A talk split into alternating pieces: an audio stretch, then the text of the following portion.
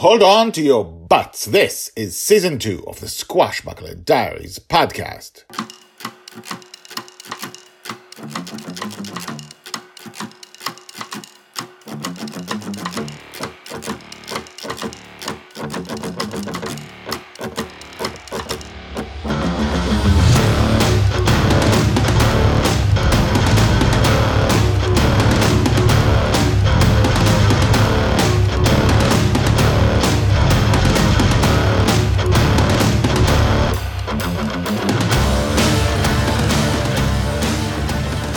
Welcome back. My name is Guy Hasson, and you are listening to the Squashbuckler Diaries podcast, a daily podcast about Joy Shelley, the girl who lives in dreams. Season two covers Joy, ages six to nine and a half, growing up in her father's dreams and outside her father's dream. And uh, every season covers three years of her life as she grows up and becomes a heroine. And in between, we have books the first one is coming out in a few weeks.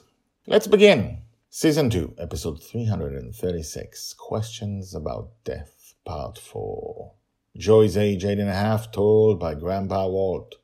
Susie sits beside Joy and her voice is low, full of concern. Why would you say that, dear? Joy shrugs. Susie insists. Why would you think you're going to die before we do? There's going to be a big adventure, Joy says. When? Sometime in the future. I know it. A big adventure. I think I'll be able to save everyone, but my luck will run out, and I'll die a glorious death. Chills run up my spine, and I'm not sure why. I'm proud of her. After all, her coolness reminds me of my ability to look calmly at my own death. What do you mean your luck will run out? Susie says. She shrugs again. It's never just skill that wins the adventure, it's also luck. My luck will run out. And a glorious, Susie is unable to finish her thought. I will die a glorious death. Where does that come from? That's not Justin. Justin would never. Dad doesn't want me to die. He knows my luck will run out. He just doesn't want to think about it. I admire her so much for her coolness, and yet there is no reason to think that anything she says is true since it pertains to the future. I think she needs to understand that, but Joy speaks first. I learned a long time ago, Joy says, that it doesn't matter if you die a glorious death or not, but if you're going to die anyway, it should be a glorious death, where you sacrifice yourself for everyone else. We're all silent for a few long seconds. Then Susie says, I'm not going to die a glorious death. I'm going to die of old age, here and in the waking world.